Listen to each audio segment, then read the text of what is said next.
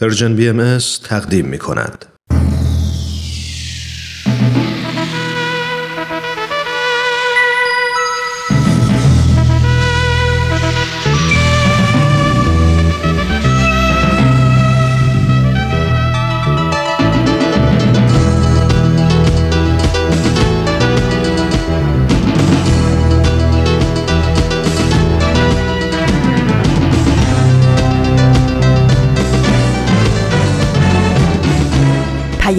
دوست.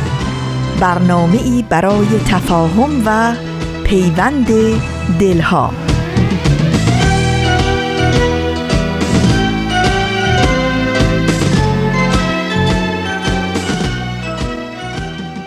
محبت نور است در هر خانه بتابد. ای هر که هستی لحظه ای در خود نگر باش. خوبی ولی از آنچه هستی خوبتر باش.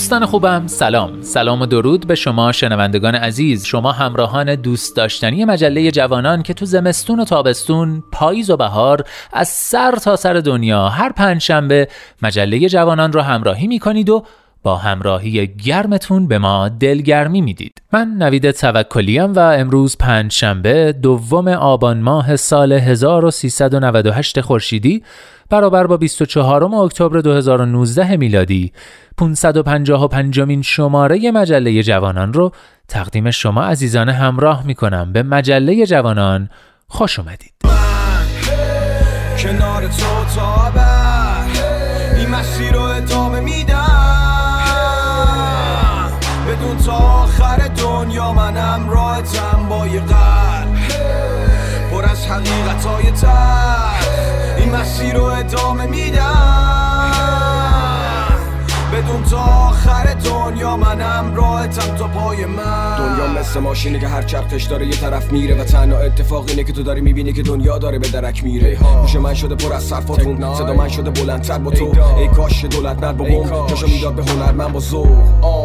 ولی حالا وقتش منو تو با کلمات جدید کمک کنیم قبل از اینکه برسه به تلفات سرطان زمین. کشورها می‌خوان که پرچم هم دیگر رو ببرن پایین با اینکه ما آدما فقط از دلمون یه هدف داریم. سو اینو می‌دونم که تو هم هم نیتی تو هم مثل من فقط در به در به دنبال امنیتی. کلمه گنی یک بار دیگه. من و تو و تکرار اینکه دنیای ما نیازمنده به رفتار گفتار پندار نیک. کنار تو تا این مسیر رو ادامه میدم. بدون تا آخر دنیا منم راحتم با یه قلب. پر از حقیقت های این مسیر رو ادامه میدم بدون تا آخر دنیا منم راحتم تا پای من دوستان امروز دوم آبان 24 اکتبر روز جهانی ملل متحده. اما چرا؟ چون 24 اکتبر 1945 یعنی همون سالی که جنگ جهانی دوم به پایان رسید منشور ملل متحد به تصویب بسیاری از کشورها رسید و سازمان ملل متحد به صورت رسمی کار خودش رو آغاز کرد. و از همون سال روز تأسیس سازمان ملل متحد روز ملل متحد نام گرفت. ضمن گرامی داشته این مناسبت جهانی امیدوارم روزی برسه که سازمان ملل متحد واقعا موفق بشه ملت ها و کشورهای مختلف دنیا رو با همدیگه متحد کنه. و اما نقطه سرخط آفتاب بینش و کودکان منادیان صلح به روال هر پنجشنبه بخشای اصلی مجله جوانان رو تشکیل میدن و آخرین بخش مجله هم. خب آخرین برگه. از اینکه تا آخرین برگ همراه ما میمونید متشکرم. کنار تو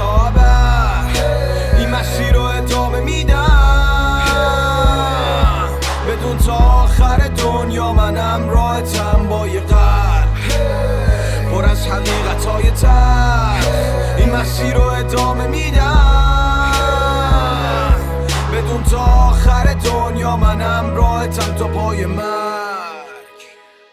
این مجله جوانانه. برنامه پنج شنبه های رادیو پیام دوست که هدفش چیزی نیست جز پیوند دلها آزادی اندیشه ها و آگاهی شنونده ها. در راه رسیدن به این اهداف با نظرات و پیشنهادات و انتقادات ارزشمندتون ما رو همراهی کنید. از طریق تلفن 201 703 671 88 88 آیدی Persian BMS Contact در تلگرام و صفحه Persian BMS در فیسبوک و توییتر.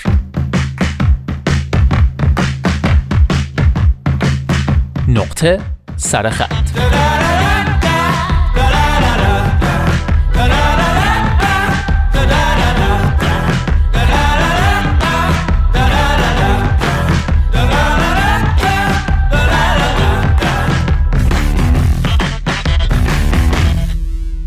دوستان چند وقت پیش توی کانال تلگرام به اسم مجمع فعالان اقتصادی مطلبی خوندم که بلافاصله تصمیم گرفتم تو اولین فرصت اونو با شما شنوندگان خوب نقطه سرخط هم در میون بذارم.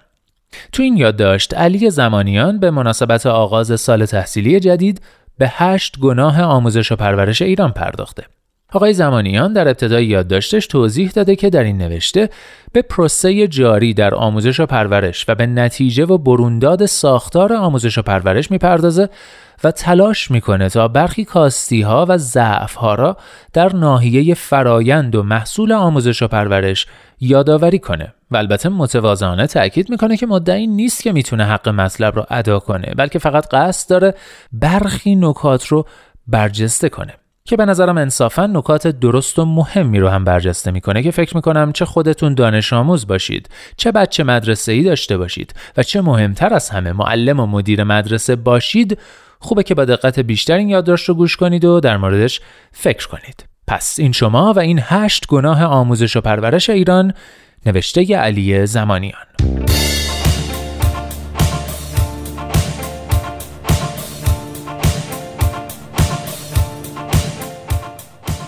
یک آموزش حفظیات به جای تفکر به حفظیات و انباشت اطلاعات که بعضا بیفایده و بلا استفاده است تاکید می گردد. دانش آموزان را به از بر کردن ماشینوار محتوا وامی دارد. از این بدتر آنان را به ظرف ها و مخزن هایی مبدل می کند که باید به وسیله معلم پر شود. هر قدر این ظرف ها با فروتنی بیشتری اجازه دهند که پرشان کنند دانش آموزان بهتری خواهند بود.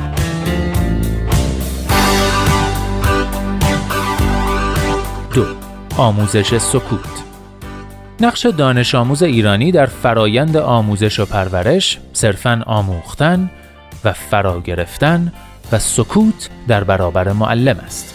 جایگاه و موقعیت معلم چنان رفیع و دست نایافتنی می شود و چنان قدسیتی به آن داده می شود و از سوی دیگر چنان رعبانگیز و ترسالود می شود که دانش آموز چاره ای جز سکوت در برابر آن نمییابد.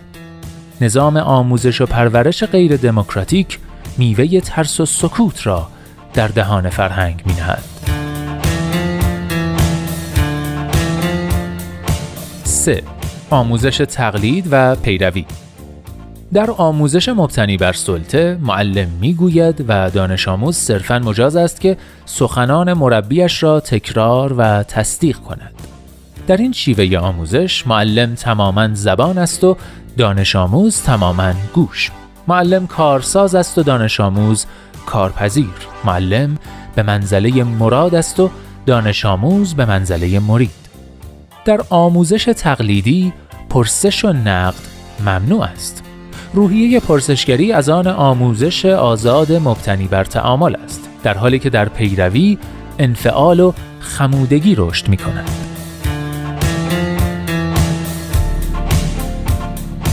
چهار آموزش عدم مدارا یکی دیگر از کارکردهای اساسی آموزش و پرورش توسعه یافته پرورش شخصیت های مداراگر است اما نتیجه آموزش و پرورش در ایران دامن زدن به کم تحملی و عدم مدارا با کسانی است که اندیشه دگر دارند هر صبحگاه مدارس چونان پادگانهای نظامی از جلو نظام می‌دهند و مرگ بر این و بر آن بر زبان دانش آموزانشان جاری شده و به کین توزی های تاریخی دامن زده می شود.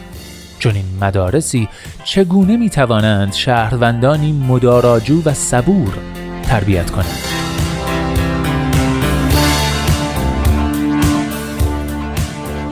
پنج جای خالی هنر هنر صرفا گذران وقت و سپری کردن ساعتی از روز نیست. هنر بیهوده زیستن نیست. هنر شیوه ای مؤثر در تربیت احساسات و توسعه زیبایی های درون و پرورش حس زیبا دیدن و زیبا زندگی کردن است. تفسیر معنابخش به جهان و هستی است. هنر آدمی را به خیشتن نزدیک می کند و راههایی برای تحمل رنجها در اختیار آدمی می نهد. جای خالی هنر در روند آموزش و پرورش عمیقا احساس می شود. از میان هنرهای مختلف جای خالی موسیقی دلازار است. روحهای زمخت نشان می دهد که از های هنر و زیبایی موسیقی بیبهرند و در سرزمین رازآلود هنر گام نزدند.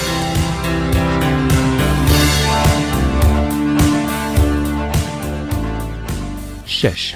تربیت نه برای اکنون نظام آموزش و پرورش ایران شاگردانش را برای زندگی در جهان کنونی پرورش نمی دهد. زندگی اکنونی و اینجایی شاگردانش را برای بنا نهادن ساختار دموکراتیک پرورش نمی دهد. ساختار غیر دموکراتیک آموزش و پرورش در ایران ماحصلی جز شخصیت های غیر دموکراتیک ندارد. رابطه دانش آموز با معلم غیر دموکراتیک است گفتگو به منزله فضیلتی انسانی و اخلاقی چندان مجال بروز و ظهور نمییابد.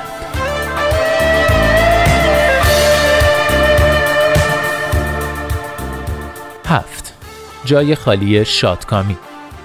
تلخ زیستن و تلخ کامی بر آموزش و پرورش ایران سایه گسترده است و لذت زیستن را از شاگردان مزایقه می کند. شادابی به نحو زمینی و نانوشته جایی در مدرسه ندارد. مناسک و شعائر تاریخی سوگ و برخی برنامه های هزین به آسانی و در طول سال در تمامی مقاطع و به انهای مختلف به اجرا در می آید اما چندان خبری از جشن های شادی بخش در میان نیست.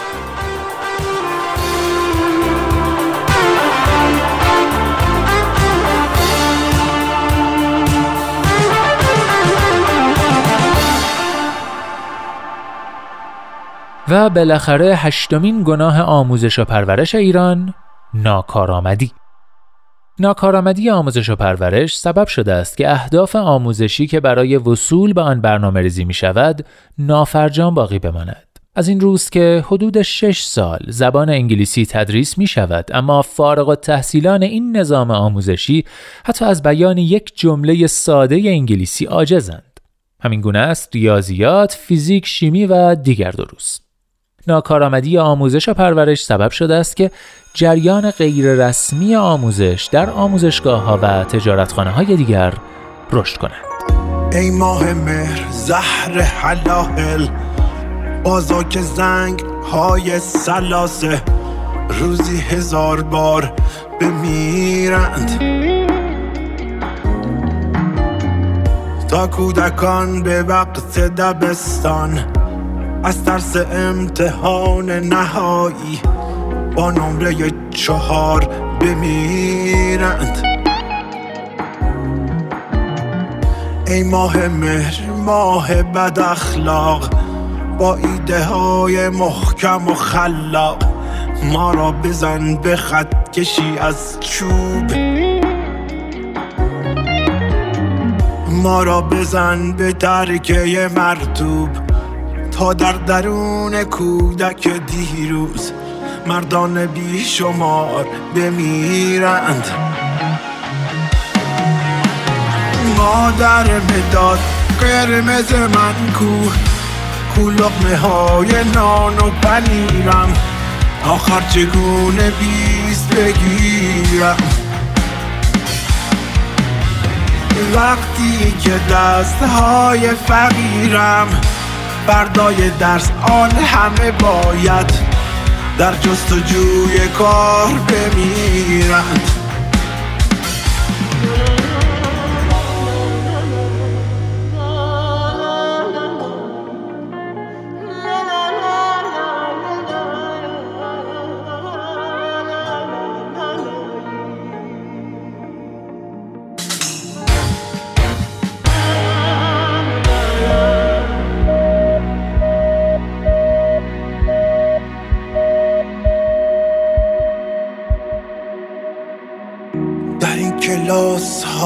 رفوزه لای کتاب های عجوزه. ما چیستیم؟ بر در کوزه. سقای علم دست به جنبان تا گوشه های تشنه به دسته چک های آبدار بمیرند روزی هزار بار بگو آب. روزی هزار بار بگو نان. مادر مرا ببر به دبستان. تا روی شاخه های جوانم. گنجشک های توی دهانم. روزی هزار بار بمیرند. مادر بداد قرمز من کو کو های نان و پنیرم. آخر چگونه بیست بگیرم؟ وقتی که دست های فقیرم بردای درس آن همه باید در جستجوی کار بمیرند. بمیرند. بمیرند اینجا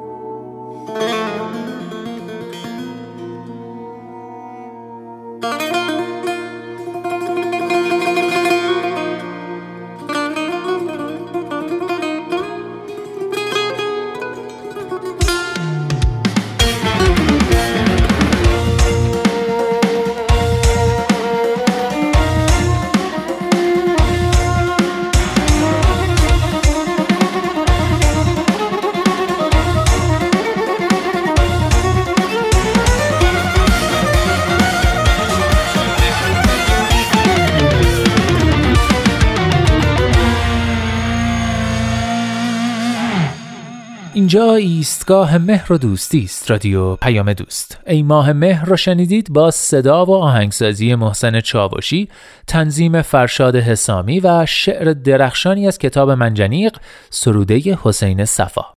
و ما در این بخش قسمت دیگه از مجموع برنامه آفتاب بینش آماده پخشه به اتفاق گوش می‌کنیم.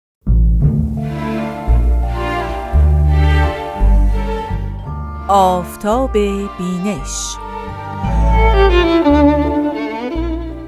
همراهان عزیز رادیو پیام دوست با درود.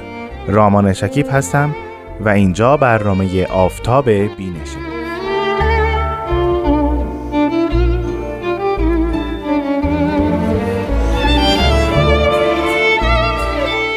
برنامه آفتاب بینش می‌پردازه به کتابهای بهایی یعنی کتابهایی که در اونها اصول اعتقادات بهاییان آمده و یا فلسفه و تاریخ و عرفان بهایی در اونها ذکر شده و یا کلا در مورد هر آن چیزی صحبت می‌کنه که حضرت بهاءالله پیامبر دیانت بهایی و یا حضرت باب شارع دیانت بابی و مبشر به ظهور حضرت بهاءالله اون مزامین رو برای انسان ها آوردند حال این کتاب ها می‌تونه اثر قلمی هر کدوم از این مظاهر مقدسه یا پیامبران باشه و یا می‌تونه آثار جانشینان اونها باشه و یا حتی اندیشمندان و دانشمندان بهایی این مزامین رو از خلال الواح و توقیات بزرگان دیانت بابی و بهایی بیرون کشیدن در مورد اونها صحبت کردن و اونها رو شرح دادن.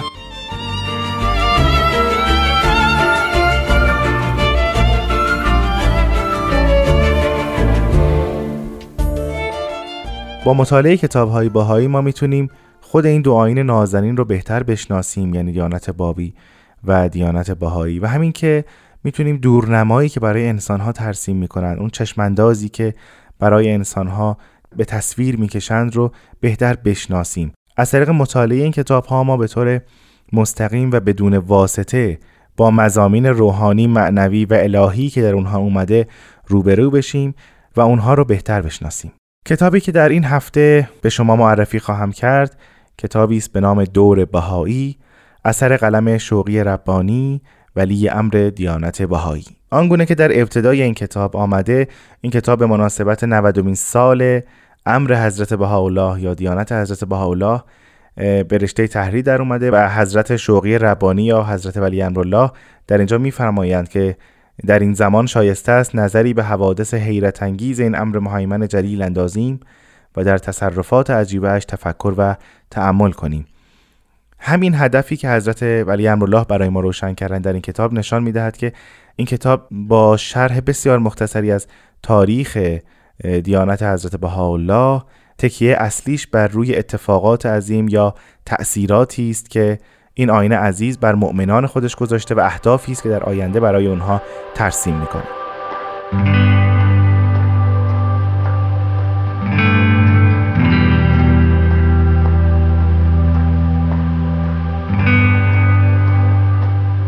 کتاب تا الان سه بار منتشر شده. نشر اول اون در تهران بوده در سال 1955 میلادی. نشر دوم در دهلی نو در سال 1958 میلادی و نشر سوم در لانگنهاین آلمان در سال 1988 میلادی. اصل این اثر به زبان انگلیسی است و خطاب مؤمنان و بهاییانی است که در غرب زندگی می کردند اما این کتاب به دست لجنه ملی ترجمه و نشر آثار امری ایرانی ترجمه شده. و به چاپ رسیده. اگر بخوایم یک هدف کلی برای نگارش این کتاب ذکر بکنیم اون فقط نشون دادن عظمت ظهور حضرت بهاءالله هست.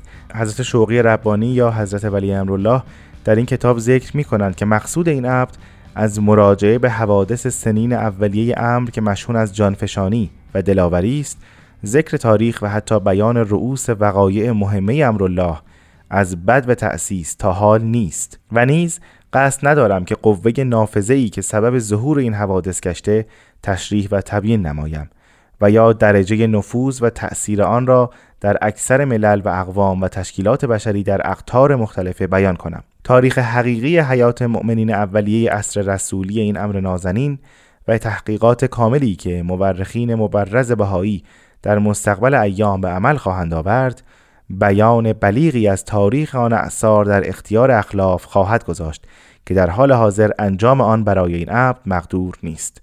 منظور اصلی این عبد در این مرحله خطیر تاریخ بهایی آن است که توجه بانیان نظم بدیع حضرت بهاءالله را به پاره ای از حقایق اساسی معطوف دارم که تشریح و تبیین آن آنان را در اجرای وظایف مهمشان به نحوی مؤثر کمک و مساعدت نماید. انتها. این یکی از دلایلی است که حضرت ولی امرالله در این کتاب ذکر کردن.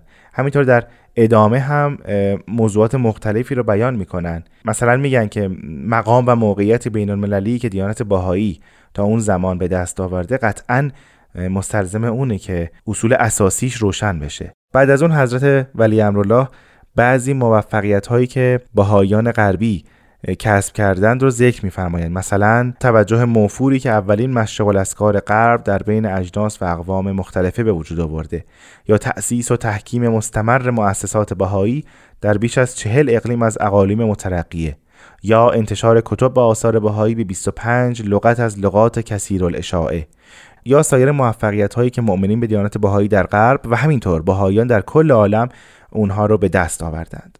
از لحاظ محتوا این کتاب تقسیم میشه به چهار بخش. بخش اول در مورد حضرت بهاءالله پیامبر دیانت بهایی است. بخش دوم در مورد حضرت باب شارع دیانت بابی و مبشر به ظهور حضرت بهاءالله هست. بخش سوم در مورد حضرت عبدالبهاست و بخش آخر یا چهارم در مورد نظم اداری و دوران حیات حضرت شوقی ربانی یا حضرت ولی امرالله است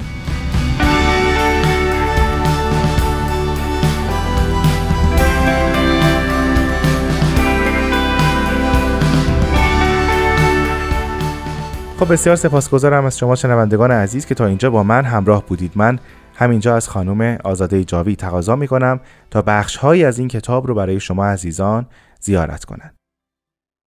شوقی ربانی ولی امر دیانت بهایی در کتاب دور بهایی اینطور فرموده احبای عزیز در این اوان که انظار عالمیان بیش از پیش متوجه ماست لازم می‌دانم برای ایفای وظایف و مسئولیت هایی که به عنوان ولی امر حضرت بهاءالله بر عهده دارم حقایقی را تصریح و تأکید نمایم که اساس امر بر آن استوار است و اول وظیفه و تکلیف ما حفظ و سیانت آن حقایق است.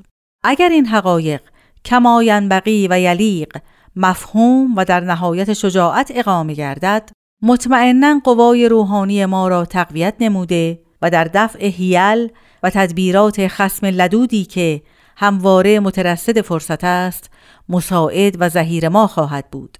به عقیده راسخ این عبد اولین وظیفه هر یک از پیروان با وفای امر حضرت بهاءالله آن است که همواره سعی موفور و مستمر مبذول دارد تا مقصد و اهمیت این امر اعظم را بهتر درک نماید.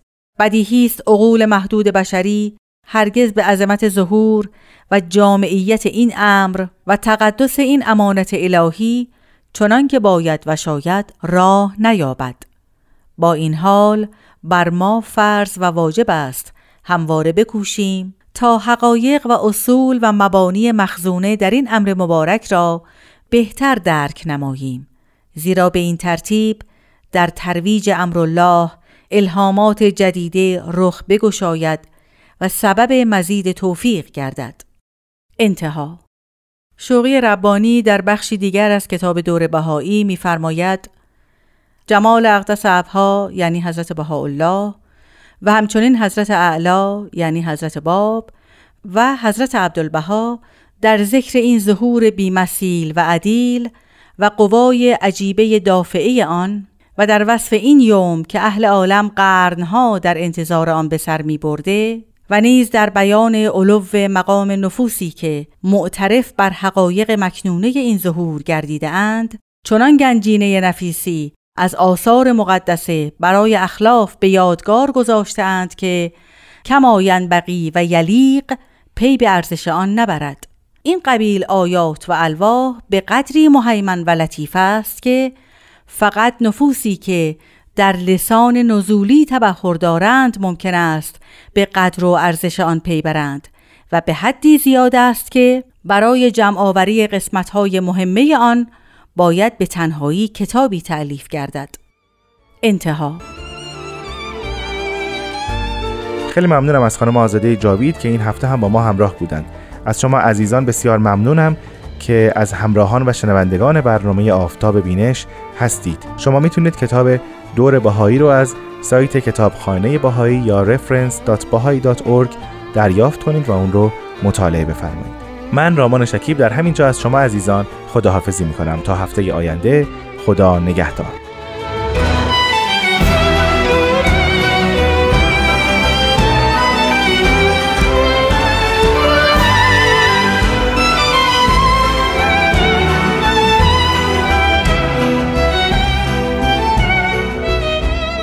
همراهان عزیز عزیزان شنونده. من نوید توکلیم و شما همچنان شنونده مجله جوانان هستید از رادیو پیام دوست.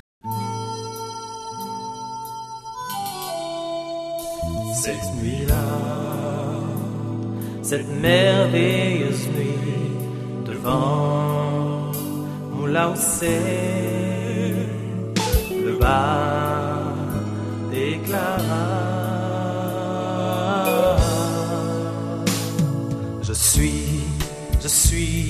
le bas, je suis le promis, le raïm que le monde attend.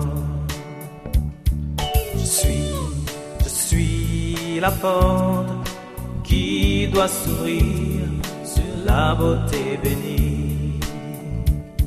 Je suis, je suis le bas, je suis le promis, celui que tu cherches. Tu es le premier qui m'a trouvé.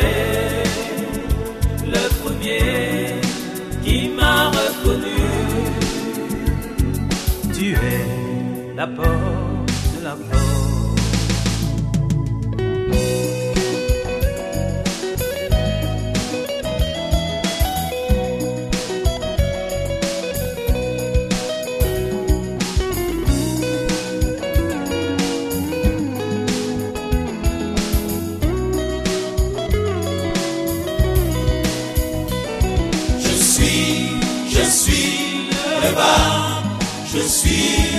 le raïm que le monde attend. Je suis, je suis la porte qui doit s'ouvrir sur la beauté bénie. Je suis, je suis le bas, je suis le promis, celui que tu cherches. Je suis je suis le bas, je suis le promis, le raïm que le monde attend. Je suis, je suis la porte qui doit s'ouvrir sur la beauté bénie. Je suis, je suis, je suis, je suis le bas, le bas, je suis le promis, celui que tu cherches.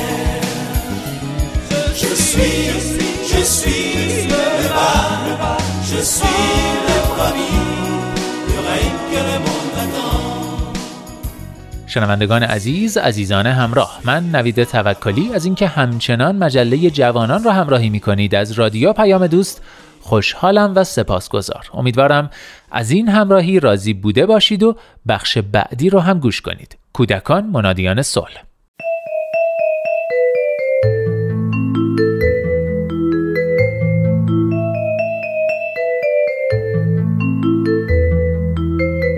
کودکان منادیان صلح.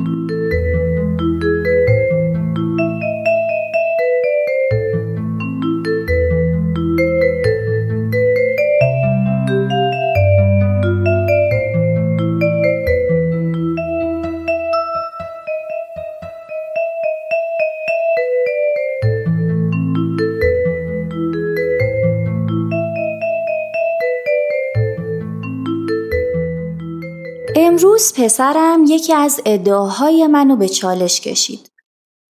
همیشه می‌گفتم که نباید به معیارهای جنسیتی که فرهنگ به ما تحمیل می‌کنه چندان اهمیتی بدم. ولی امروز صبح پسرم یک بلوز صورتی با خطای باریک خاکستری که مادرم براش خریده بود رو جلوی صورتم گرفت و گفت مامان امروز می‌خوام اینو بپوشم. بلوزی که به نظرم بیشتر دخترونه بود تا پسرونه. انداخته بودم ته کمدش به این امید که اونو نبینه و برش نداره. با خودم گفتم وای نه این خیلی دخترونه است. و در عین حال گفتم من فکر کردم امروز پیرهن آبیه خوشگلت رو بپوشی. ولی اون گفت نه فقط همین بلوزی رو که مامان بزرگ آورده می‌خوام بپوشم. ناچار تسلیم شدم و اون هم با بلوز صورتی خوشگلش رفت مهد کودک. وقتی رفت یادم اومد که جایی خوندم که در اغلب فرهنگ ها ردبندی جنسیتی اهمیت فوقلادهی داره و کودکان هم این ردبندی رو از بزرگسالان یاد می‌گیرن و یکی از راه های مقابله با این مسئله اینه که به کودکان یاد بدیم که جنسیت یک واقعیت زیست شناختیه و ساختمان بدن مشخص کننده جنسیته نه لباس و رفتار. دل تو دلم نبود که توی کودکستان با چه عکس عملی از طرف بچه ها و معلمش روبرو میشه. چند ساعتی رو با یک جور نگرانی و دلهوره گذروندم. حتی چند بارم تصمیم گرفتم با معلمش تماس بگیرم و توضیحی در این مورد بدم. ولی با خودم مقابله کردم تا ببینم چی پیش میاد. وقتی پسرم اومد به احوالاتش که توجه کردم دیدم حالش خیلی هم بد نیست. گفتم عزیزم چه خبر؟ گفت هیچی فقط صبح حامد به من گفت تو دختر شدی چون لباس صورتی پوشیدی. بقیهم به من خندیدن. ولی معلممون گفت بچه ها پسر یا دختری که به لباس یا رنگ لباس نیست. پسرا با لباس دخترونه پوشیدن دختر نمیشن همونطور که دخترا با لباس پسرونه پوشیدن پسر نمیشن. گفتم آفرین به این معلم کاملا درست گفته پسرم. اونم بی خیال همه چی پی بازی شد و رفت. ولی من یادم اومد که تو همون کتاب گفته بود برای درک درست از جنسیت و رهایی از بعضی کلیشه های فرهنگی در مورد جنس باید روی تفاوت‌های فردی تاکید کرد. مثلا بعضی پسرها فوتبال دوست دارن و بعضیاشون دوست ندارن. عوضش حالا خیلی از دخترها رو می‌بینی که عاشق فوتبالن. بعضی مردا آشپزی و خیاطی می‌کنن و بعضی از خانوم ها هم دوست دارن کامیون برونن یا مکانیک باشن. به این ترتیب و به مرور بچه ها می‌فهمن که زنا و مردا از بسیاری جهات شبیه به هم هستند. و اینطوریه که جهان به جای امتر و به دور از تبعیض و تعصب با فرصتهای برابر برای همه نوع انسان میشه و نوع بشر به صلح و وحدتی که در خور شعنشه می‌رسه جایی که من دوست دارم پسرم و همه بچه های دنیا توش در نهایت آرامش زندگی کنن.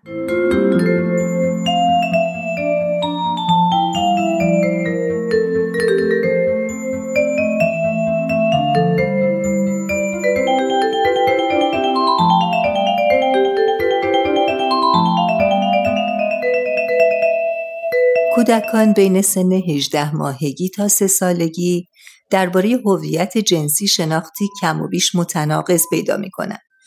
اونها میآموزند که خودشون و دیگران رو به عنوان زن یا مرد طبقه بندی کنند و به تدریج به ثبات جنسیت می‌رسن گرچه این ثبات ممکنه تا پنج یا شش سالگی طول بکشه و یک پسر پیش دبستانی ممکنه بگه اگه من پیراهن بپوشم و با عروسک بازی کنم دختر میشم.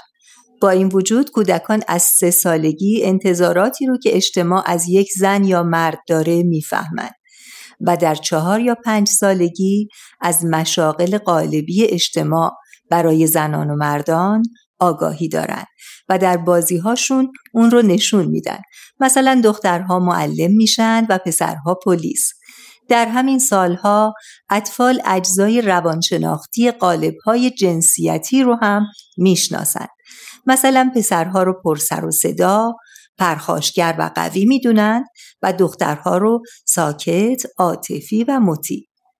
گرچه در طول تاریخ نقش های جنسیتی تثبیت شدن و نقش های بخصوصی برای زنان و مردان پذیرفته شده ولی در این زمان باید کودکان رو طوری تربیت کنیم که این تعادل به هم خورده به حالت تعادل برگرده و فرصت برابر برای همه انسانها جدا از زن و مرد و رنگ و قوم و قبیله فراهم بیاد.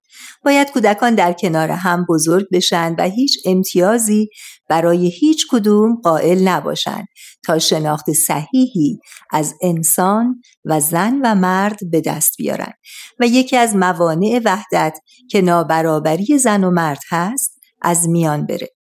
حضرت عبدالبها میفرمایند هیچ پیشرفتی حاصل نشود مگر آنکه دختران در مدارس و معاهد علمی تحت تعلیم و تربیت درآیند علوم و سایر شعب علمی به آنها تعلیم داده شود در حد لزوم به کسب فنون نائل گردند و تعلیمات ربانی ببینند.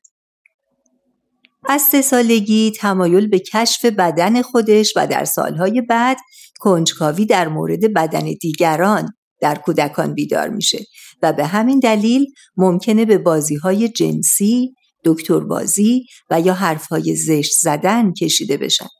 این کنجکاوی های کودک اگر توسط پدر و مادر به سختی تنبیه بشه و یا توسط بزرگسالان مورد سوء استفاده قرار بگیره ممکنه به تصمیمات جنسی نادرستی منجر بشه و به خصوص در صورت آزار جنسی توسط بزرگسالان پیامدهای بدی از انحرافات جنسی گرفته تا احساس گناه، بیارزشی، خشم شدید و استراب بیانجامه. همچنین به نظر بعضی از روانشناسان بین سه تا شش سالگی در برخی از کودکان تمایلی از نظر جنسی و جسمی به والد غیر همجنس پیدا میشه که هرچند یکی از ویژگی های رشد در این سال هاست ولی برخورد غلط با اون می‌تونه زمین ساز گرفتاری هایی در آینده باشه. در این مورد باید همانندسازی درست با والدین همجنس انجام بشه. والدین غیر همجنس در حالی که فرزندانشون رو از مهر و محبت خودشون مطمئن می‌کنند با آگاهی و درایت دختر و پسر خودشون رو به سمت همانندسازی با والد همجنسش سوق میدن. همچنین والد باید به خصوص در این زمان از رشد کودک تعادلی رو در لباس پوشیدن و عدم برهنگی و در آغوش کشیدن و تماسهای جسمی خودشون رعایت کنند و پدران به پسرانشون نزدیکتر بشن و با اونها وقت بگذرونند و حرف بزنند و مادران با دخترانشون. این حالتها اگر به علت برخورد نادرست والدین طولانی نشه معمولا در هفت سالگی به پایان خواهد رسید. حضرت عبدالبها میفرمایند پدر باید همواره بکوشد که پسر را تربیت کرده با تعالیم آسمانی آشنا نماید. باید همیشه نصیحت نموده و تشویق و ترغیب کند. اعمال و کردار ممدوحه به او بیاموزد و جهت حصول تعلیم و تربیت در مدرسه کمک و مساعدتش نماید. برای ساختن جهانی متحد و کودکانی منادی صلح به والدینی آگاه، متعادل و مسئول نیازمندیم که اقتضای زمان خودشون رو درک کنند و فرزندانی با معیارهای لازم برای جهان امروز پرورش بدن.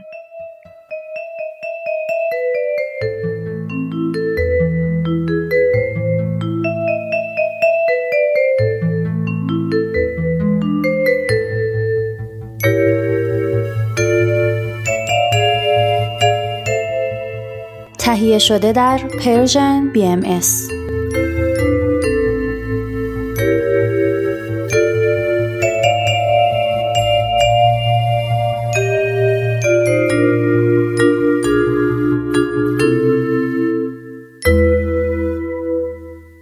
آخرین برگ. نویسنده مشهور آمریکایی هریت جکسون براون جونیور می‌گوید نگو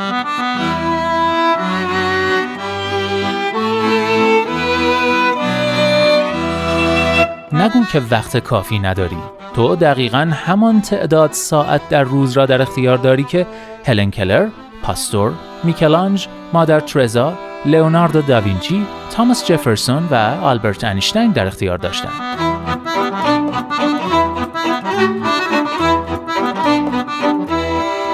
هر جا هستید دلهاتون شاد، اندیشتون آزاد و آگاهی و بیداری نصیبتون باد. من نوید توکلیم و امیدوارم که نور امید در دلهاتون هیچگاه خاموشی نگیره به قول شاعر گرچه شب تاریک است دل قوی دار سحر نزدیک است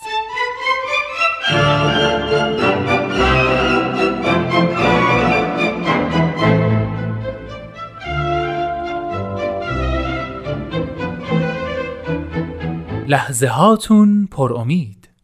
ای دوست در روزه قلب جز گل عشق مکان